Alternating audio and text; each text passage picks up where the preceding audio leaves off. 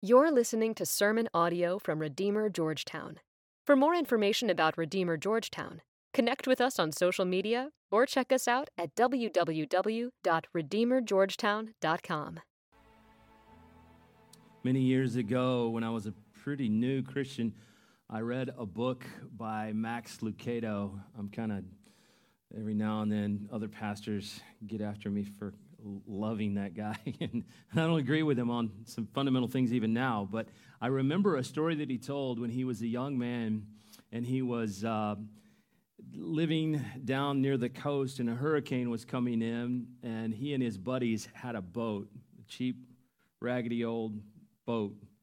And they wanted to save their boat through the hurricane. And so, what they did is they took all kinds of ropes and they tied them to trees and they just really had a terrible cobweb of ropes. And this old crusty fisherman looked at them and said, That ain't how it works. And the look on that fisherman's face spoke of experience with hurricanes and boats. And so they said, What do we do? And he said, You anchor deep and pray for the best. And so they undid all of their terrible cobweb of ropes. They put a deep anchor in place and they prayed for the best. And by God's grace, the boat made it. It wasn't much of a boat in the first place. But it was a great truth that I held on to that we are heading into a season we have no idea what is coming our way globally, locally. We have no idea, but we know that our Father does have an idea and that He's sovereign over it all. And that your soul and my soul need a deep anchor to weather the storms. And it's really not money and it's not persuasion of personality, it's not gritty strength and human wisdom. That's not going to get you there. That's a cobweb of ropes that will not sustain you. You're going to need something bigger and deeper. And over the next 13 weeks, we're going to be introducing you again and again and again to our Redeemer. We want you to know what it means that He is the one who has redeemed us. He bought us back when we could not buy ourselves. He switched places with us. He came after us. He extricated us from harm. He redeemed us. Well, the first interaction, and we're going to be going all through all four Gospels, picking out various interactions and showing you the heart of our Redeemer. The first one is here in Matthew chapter 3. Speaking of Jesus in his baptism, it says, Then Jesus came from Galilee to the Jordan to John to be baptized by him. Now, immediately, some questions start to arise in your mind. One, I want you to know the geography of Israel. One, it's not very large.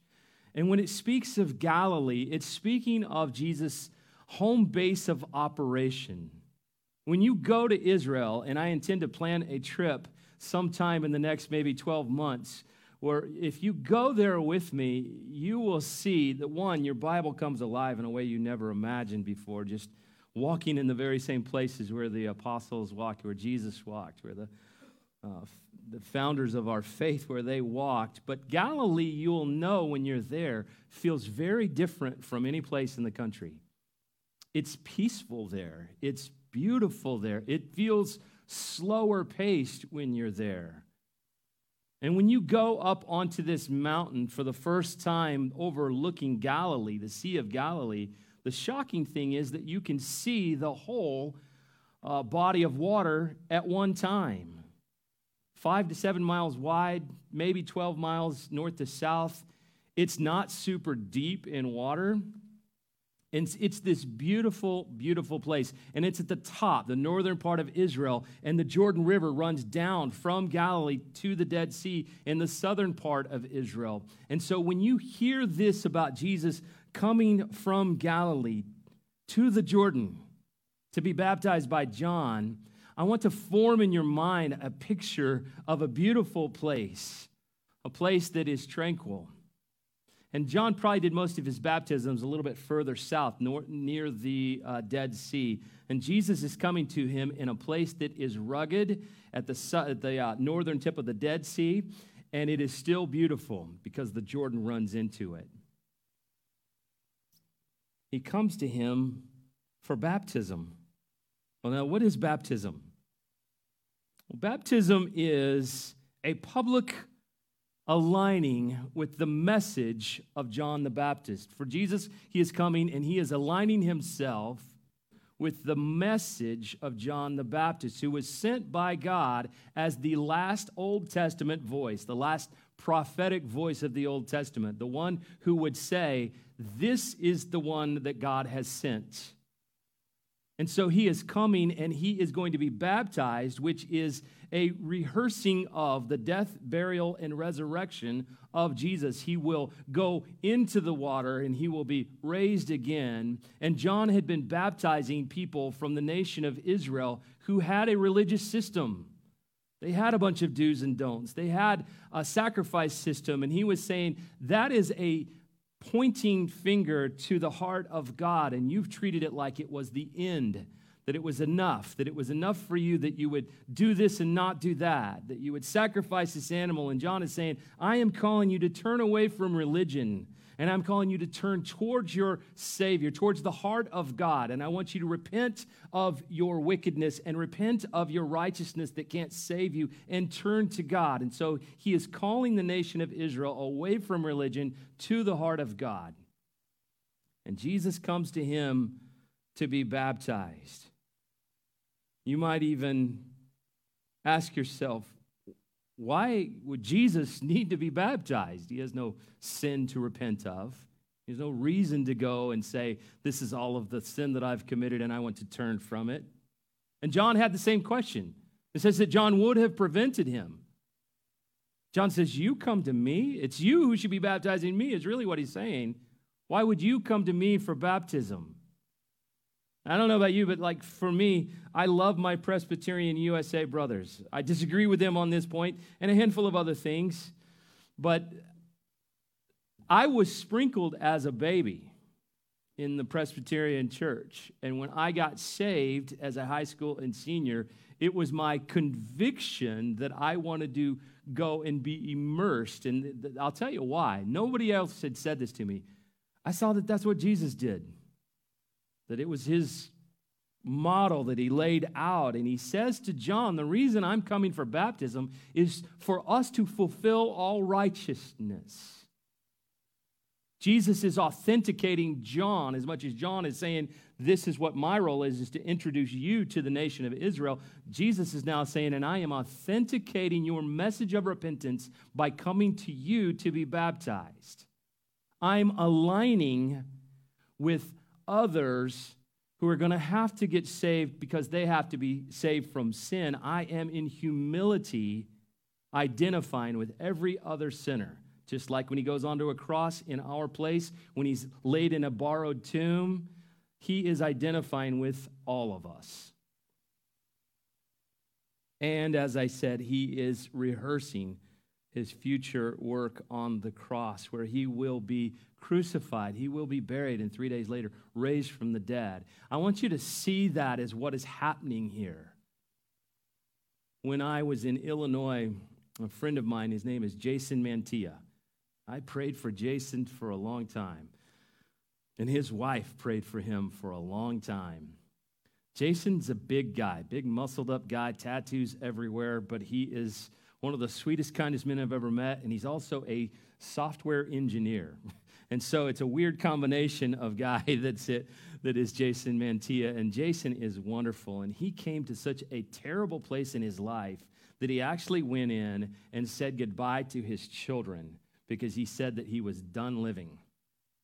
And then there in his darkness, his wife was praying, went after him, found him, and she just sat there with him crying, and he got saved while his wife was just hovering over him, praying for him. And then he came back and said, Robert, I think God's been answering your prayers and my wife's prayers. I really want to go get baptized. And it was the greatest thing in the world because we did it outside. It was in Illinois and it was a beautiful summer day.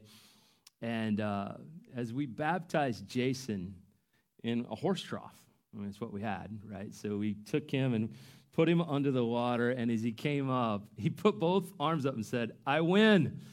I win. because Jesus has saved me, I've won everything in this moment. And his wife just sat there crying. We all sat there crying because Jesus had set his mark in him from eternity past. And he saved him. And this public declaration through baptism was a public aligning with the message of Jesus, with the heart of Jesus. It doesn't save you, it, w- it won't save you just getting wet, but it is the outward symbol of the inward truth that you too have been crucified with Christ to be raised again to walk in the newness of life. And so Jesus is coming to authenticate the message of the last off, uh, uh, Old Testament prophet, John the Baptist, and to model what he will do for us and what we will follow him in. I hope that you would hear this with the right heart. I want you to get baptized if you have not. We will soon be doing, making an announcement of baptisms uh, this coming spring. And I hope that if you've not been baptized, that you will not see that as any type of law, any type of, well, this will somehow save me or this is required of me. Look, it is the step of obedience that we take when we recognize what our Savior has done for us and we follow Jesus in baptism. Well, that's what he is doing here in this beautiful picture. And John wants to know why. And so he tells him, This fulfills all righteousness. And it says, then he consented. And Jesus, when he was baptized, immediately went up from the water, and behold, the heavens were open to him. And he saw the Spirit of God descending like a dove and coming to rest upon him.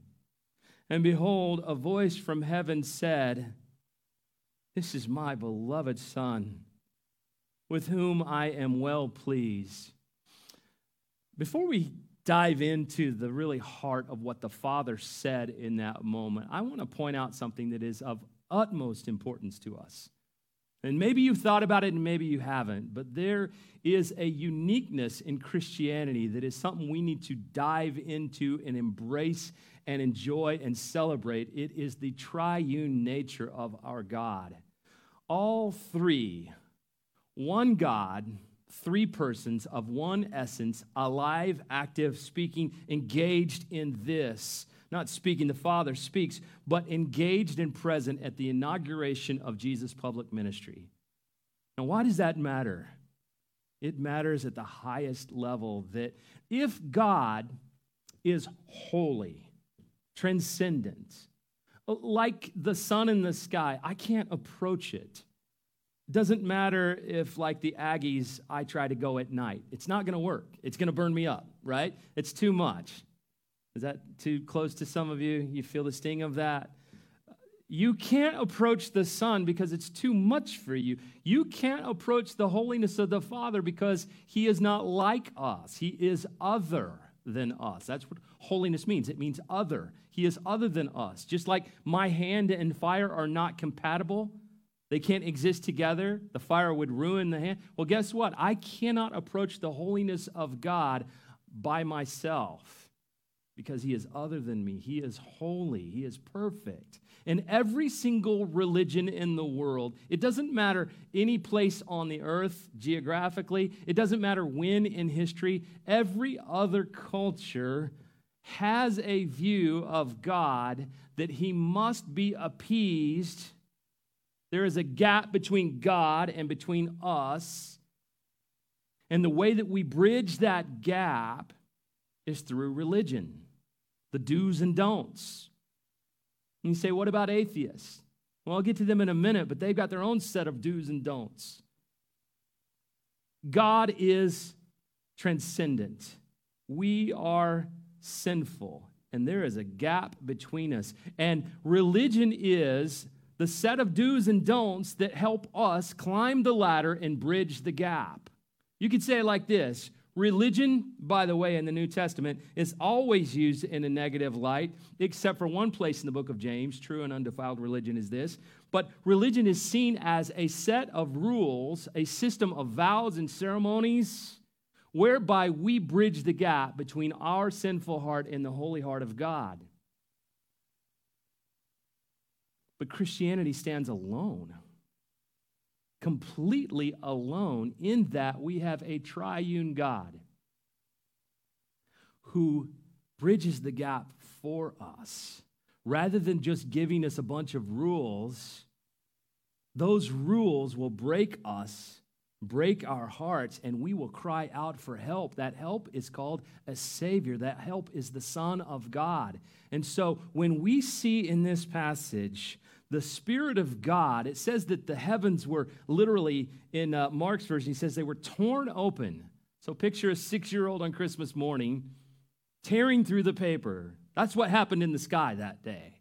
And the Spirit of God comes like a dove. We don't really know what it was. It says descending like a dove. Something happened, and the Holy Spirit came and descends and rests upon the Son of God. And this is a beautiful picture because you should at this moment be going into your mind's eye and seeing something happening where the heavens are opened up and something glorious and beautiful starts to flutter down and rest on Jesus. And in that moment, a broad smile breaking across his face, tears coming down his cheeks because he feels and experiences the joy of the triune God. The Spirit descending upon him, the Father speaking words of affirmation. See, this is the beauty of being a Christian is that we have a triune God who doesn't tell me, here's the rules, redeem yourself. Don't do this, start doing this. Keep these rules, keep these ceremonies, keep because see, all that is is a system by which I have to bridge the gap myself. It's exhausting. It's exhausting. Can't do it. You'll either end up feeling completely defeated, like God, like, like God is forever just looking at you like, come on, would you get on with it? After all I've done for you, can't you do better than that? You'll end up with that if you've got religion and no, no Savior. Or you'll end up a complete rebel who says, well, to heck with all this. I'm just going to go do what I want. Or you'll end up proud You'll start thinking you have nailed it. I mean, you've had four quiet times in a row. Shared the gospel once a couple months ago, you know. You, you know, lost three or four pounds, maybe. Eh? You know, I mean, there's something you're going to have to try to find your merit in because you're saving yourself. You're the redeemer. I, I, we're not called to redeem ourselves. We've got a triune God who, in his holiness, bridged the gap for us in Jesus. He came, He bridged the gap. He came to us in the form of uh, sinful flesh, and He did for us, He lived for us the life we could not live perfection. He died the death we were uh, entitled to die, that it was our responsibility to pay that debt. He paid it. And guess what? After that was over, after the forgiveness that that he took away our sin. He gave us his righteousness. And the Holy Spirit, the comforter, the counselor, came to take up residence in me, grace me, grace me, fill me, empower me to walk in this broken earth all the way home. Now, that's better than religion, guys. And that is uniquely Christian. I'm not redeeming myself, He's doing it. He has done it, He is doing it, He's alive and awake in me. Now, that is fantastic news. That is really good. And if we forget that, if we forget that we have a Savior, then we've got to save ourselves. And we're not capable of that. We start living a lie and we start pretending to be somebody we're not. And then we hide because we don't want anybody to see the real us. You guys heard of a WYSIWYG before? What you see is what you get. I got a daughter who's a WYSIWYG. My Gracie, she's always been a WYSIWYG. What you see is what you get. I love WYSIWYGs. I love them. Like they don't, they don't pretend to be something they're not. And it's a sad day when they finally realize, oh, you mean the real me is, is, is going to feel isolated or not good enough, and so they start pretending to be something else. That's a terrible thing. You know what that comes from? That freedom, that sense of, well, I'm safe and I'm free to be me and you can love me or hate me. That comes from what Jesus is getting right here from the Father. He is getting a core identity. He is getting, he is, for him, he already knows this, but the sound of his Father's voice saying it is an affirmation that is like a deep anchor that will sustain him through the public ministry that he's about to go through. So please, draw near and hear this. What the Father says to the Son is a deep, deep anchor that will sustain him over and over again through the hardships of life's storms for Jesus is about to go through in his public ministry. Now, if that's true for him, and we're following him not only in baptism, we're following him also in coming into this unique, beautiful dance that is the triune God, that we're invited into the fellowship and life of the triune God. Then this is very, very important what we're about to look at. We're going to look right at what the Father says to the Son the day that he's baptized. Many years ago, when I was 15 years old, I was working at a restaurant called People's Restaurant. And it was kind of like a Chili's, you know, wannabe, I guess. And I was a busboy. And I, um, they had an auction because they'd closed two other restaurants. And it was kind of a place where you had all the paraphernalia all over the walls, you know, all that kind of stuff. And so they were going to close these two, and they said, We're going to have an auction, and you can buy some of the junk that we've got. And I was so excited. I had about 30 bucks in my pocket. and uh, I'd marked out this like neon sign like thing. I'd marked out like a wireless phone. And this was 1985, so bear with me. But it was so cool, man. I had to you know, pull out the antenna, and I was like, man, I got to have that, you know. And so I'm watching uh, the auctions going on, and my item comes up, and man, I, am bidding, and it's no time before I'm outbid. and I'm like, Dad, gummit. Well, there's one other item, you know, and, and I got outbid both times. And I remember thinking, I don't have enough money to compete with. Like, my buying power is insufficient. Well, it turns out the owner of the restaurant saw what was going on, as I had only bid on, you know, two items, and he saw me get outbid, and because he had deeper pockets than the guy that outbid me, he went in, he jumped in, and he bought the stuff I wanted and handed it to me.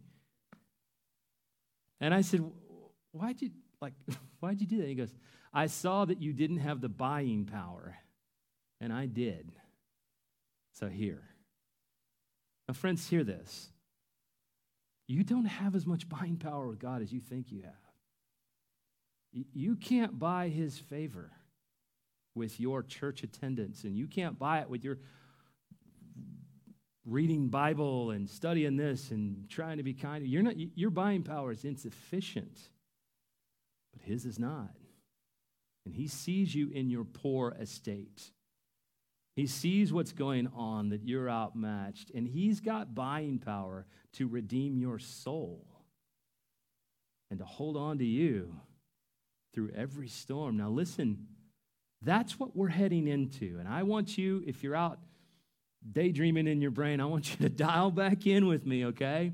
I want you to come back and I want you to listen closely because what the Father says to the Son is uniquely for Him, and then it is ours in Him. So hear what He says to His Son.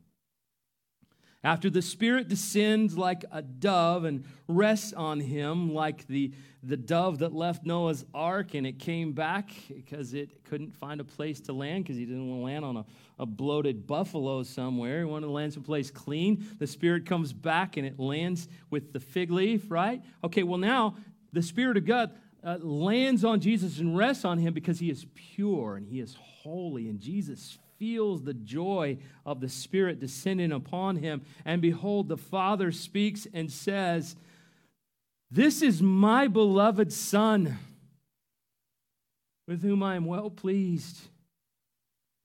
So let's unpack it. Slow down, have a look at it. Can we all agree that when the Father speaks, what he says has more weight and it has more bearing than any other opinion at any other place at any other time. And so when he says, This is, whatever follows is true, right? There's, you could take all of the qualifications that the world might say, this is true about Bob Huntley. This is who he is. And then God says, I say this is what's true of Bob Huntley. Now you got scales, right? You've got comments from people and, and weighty comments and what they say this is true about Bob. And then you've got God saying, This is what I say is true. Now, which one weighs more? Okay, boom. God's opinion. God, so when, when Jesus hears the Father speak and he says, This is, and the first word is my my, my, my, my. He is my son. Can you see that? See, because Joseph, most scholars believe Joseph had been dead for a while. So Jesus grew up probably not with his dad, Joseph, his adopted father, Joseph, actively engaged. He died somewhere before the public ministry. And so there was a lot of uh, complaint, there was a lot of accusation that he was just a fatherless child. He didn't have a dad. You know what the Father says in the whole listening world, just so that you can all hear this out loud. He's mine, my son, mine. and that's important. He doesn't grow up with a sense that he has no father. He goes, grows up with a deep sense of belonging. You're mine and I'm yours. And that is significant. I grew up without a dad actively, he was just absent, right? The generation, the sin, the brokenness. I just grew up with a dad that wasn't engaged and wasn't present and wasn't there. You know, my parents divorced when I was 12. So I kind of grew up with envy, dad envy. I'd sometimes see kids playing with their dad, and I'd just be like, ah. And it wasn't something that I liked to feel or even admit that I did feel, but I felt it. I felt it deeply.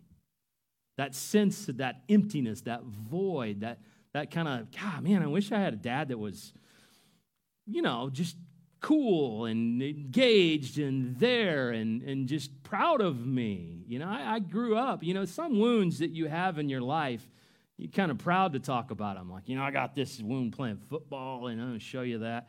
And then some wounds you're like, hey, I'm not going to tell anybody about that one. I'm not super excited. It wasn't like a, I didn't get that in Vietnam, right? So I can't go, right? So it's one of these wounds you go, I don't really want to talk about that one. No, that was what it was like for me just a sense. And so I kind of carried that emptiness with me into my life, longing and wishing that I had a dad that would just kind of say, that's, that's my son. I, just, and, and listen, I think that affected a lot of relationships in my life. Well, Jesus didn't have that because his father said to the whole listening world, You're mine. Mine, mine, mine.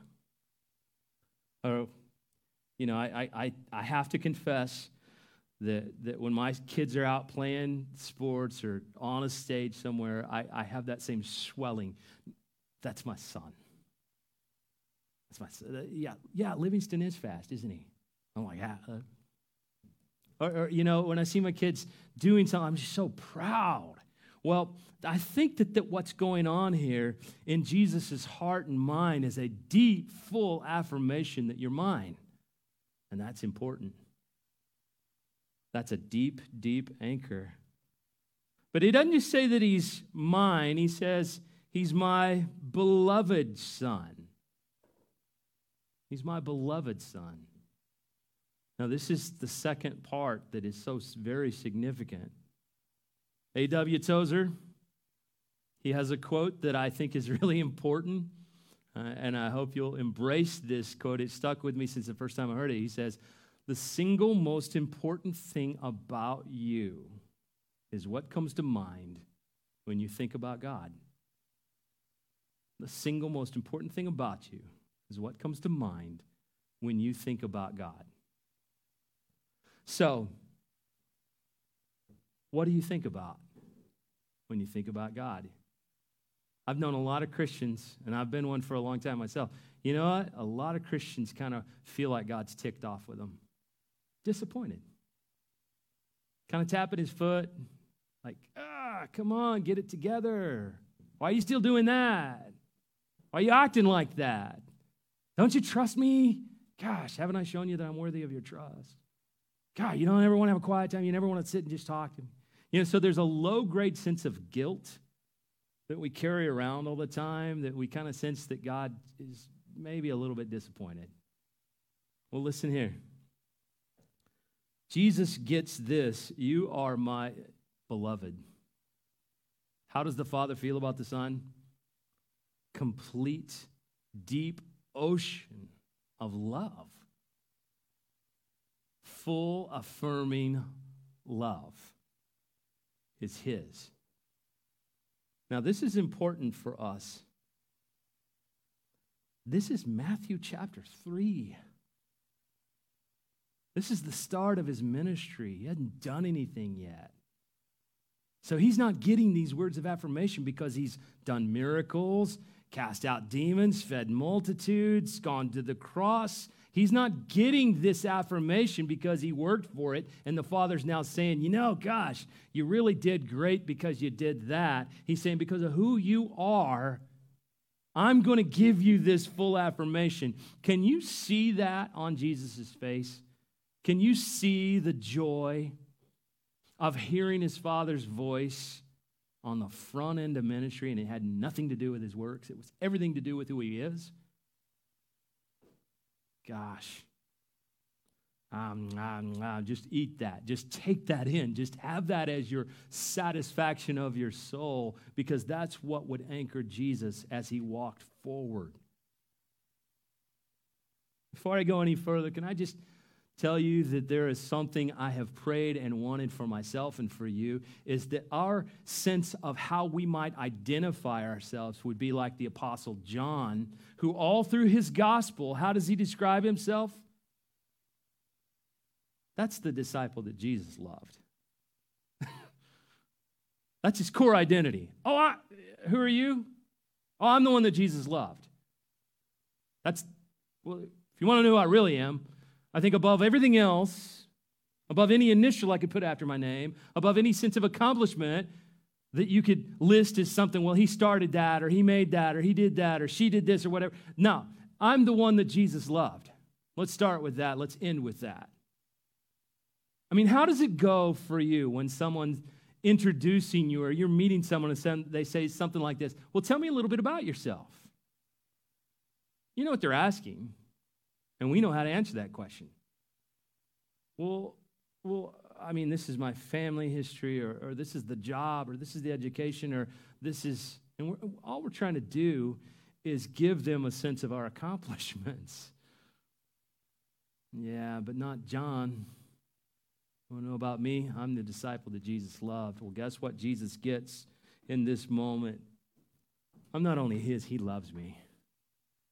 And his love is how I identify myself now by the love of the Father. I want you to feel that. I want you to have that. I want you to experience, not just know and hear these words, but to experience them. Because you might be asking this question. Well, I mean, I get that the Father would say that of the Son, but what do you mean? Like, is that mine too? Like, it's, it's Jesus's because well, he's Jesus. But I'm not Jesus, and I haven't done, and I'm. Friends, please hear this. You've misunderstood who you are. When you put your faith in Jesus for salvation, there was an exchange that happened. You're a new creation.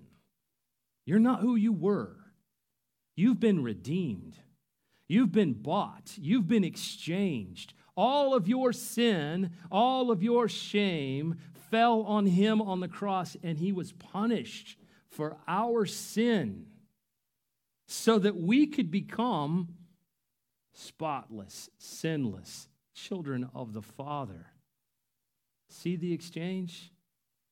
It's as if the Father is speaking to you and saying, You're mine, mine, mine. You're mine. Father's Day, think of me because I'm your Father. And I love you, love you, love you. I'm not disappointed with you. I'm not tapping my foot and thinking, you knucklehead, why don't you get it together? I'm thinking, I love you with an ocean of love, an inexhaustible, eternal ocean of love. That's yours because he took our place. Well, there's one piece that's left, and I think it may be my favorite. Of all the things the Father says to the Son, maybe this is even best. He's my beloved Son with whom I'm well pleased. So pleased with you. I, I go to restaurants and I've got order envy.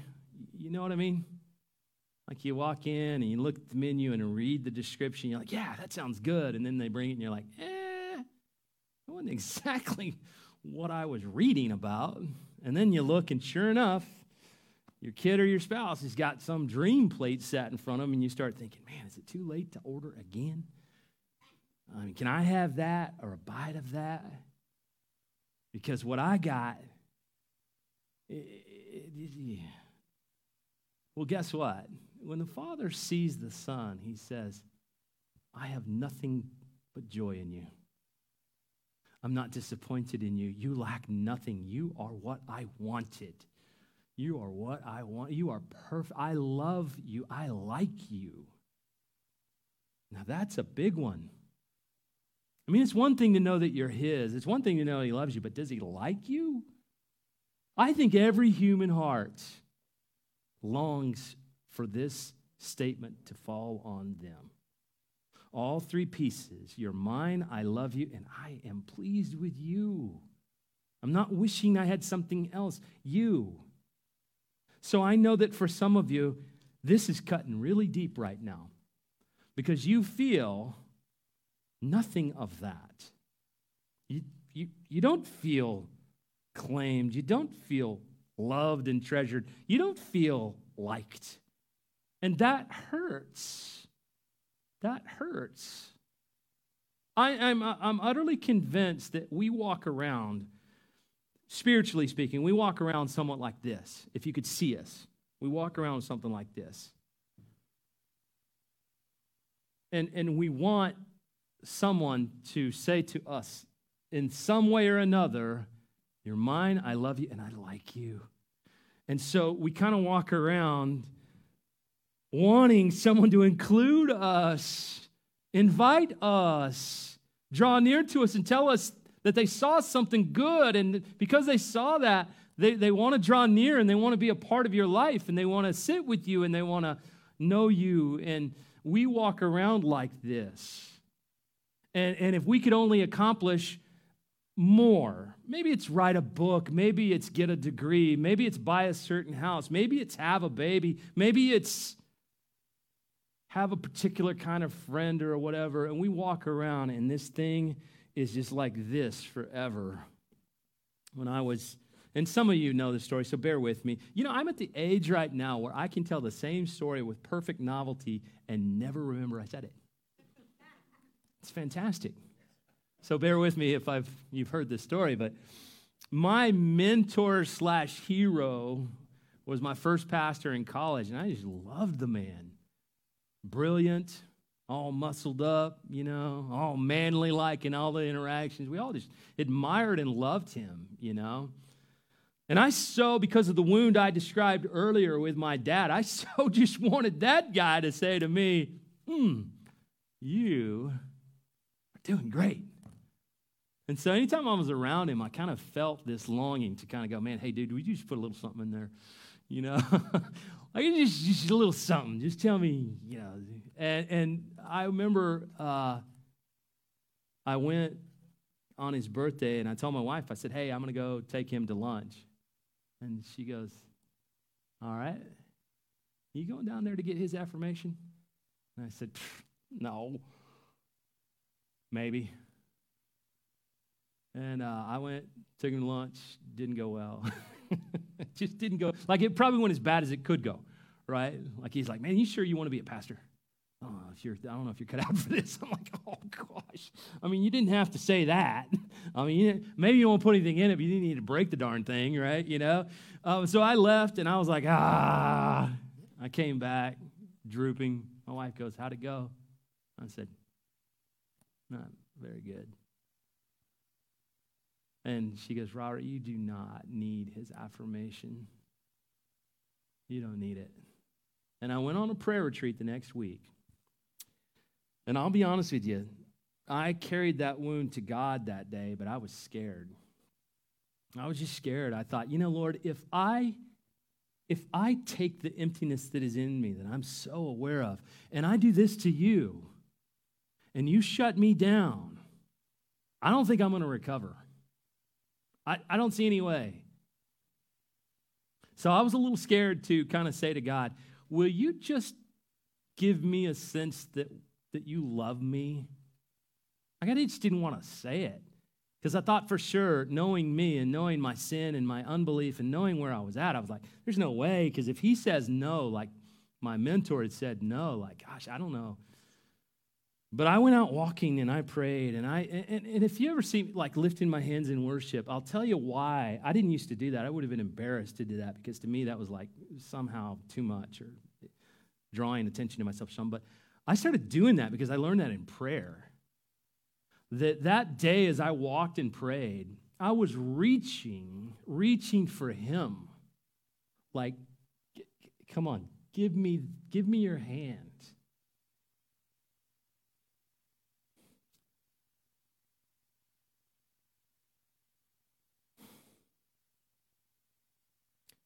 And I just told him, I need to know that, that you love me. Because if I don't have that, I don't know if I can do this job. I don't sure what I could do. And the Father just spoke so gently to my soul that day and showed me this passage. When you came into Christ, you came into this. You're mine. You're not an orphan. Orphans have to fight to provide for themselves, protect themselves. You're not that. I'm your, I'm your father. You're mine. And yea, though you fail, I love you. I saw all your failures before they were committed. I loved you when I saw the whole thing before I saved you. I saw your backsliding. I saw your uh, lukewarmness. I saw your great moments and your bad moments, and I chose to love you and save you, and that's never going to change. I love you. And I like you. I like you. I'm pleased with you. You might do what I do sometimes. I, I kind of get comparing myself to other pastors. Like, man, I wish I was more like, yeah, like Michael. Michael's got these great skills and organizational skills, but also just in command skills. And like he's got enormous skills in some ways. I look at Josh and Jordan and I'm like, man, I wish I was more like that. And I wish I wasn't quite so loud and talkative. Sometimes I was kind of more thoughtful and, you know, and so, and I'm like, ah, God, you, you ever do that where you compare yourself and then you kind of find yourself wanting? Let me tell you what that is. That's you and I forgetting that in Christ, He says, You're mine, I love you, and I like you. I made no mistakes when I made you. I like the I like the look of your eyes. I like the sound of your laugh, the way you sign your name. I like your personality. I like who you are. I created you as my masterpiece of grace. I'm well pleased with you. And as you do this, friends, as you take your heart, and rather than like a beggar handing it out to everybody that you know, wanting your spouse, your kids, your friends to put something in it that will make you feel sufficient, take it to the Lord. Psalm 90, verse 14 Satisfy us in the morning with your steadfast love so that we may rejoice and be glad all the days of our life. You know, that is a good prayer every morning. Satisfy me with you. Let me take this and hold it up to you, and you fill it. So that I don't walk around holding it out to everybody I meet, hoping that they're going to somehow put a copper coin in there for me. What if God poured everything into that and said, You're mine, and I love you, and I like you? You know what you'd walk around like?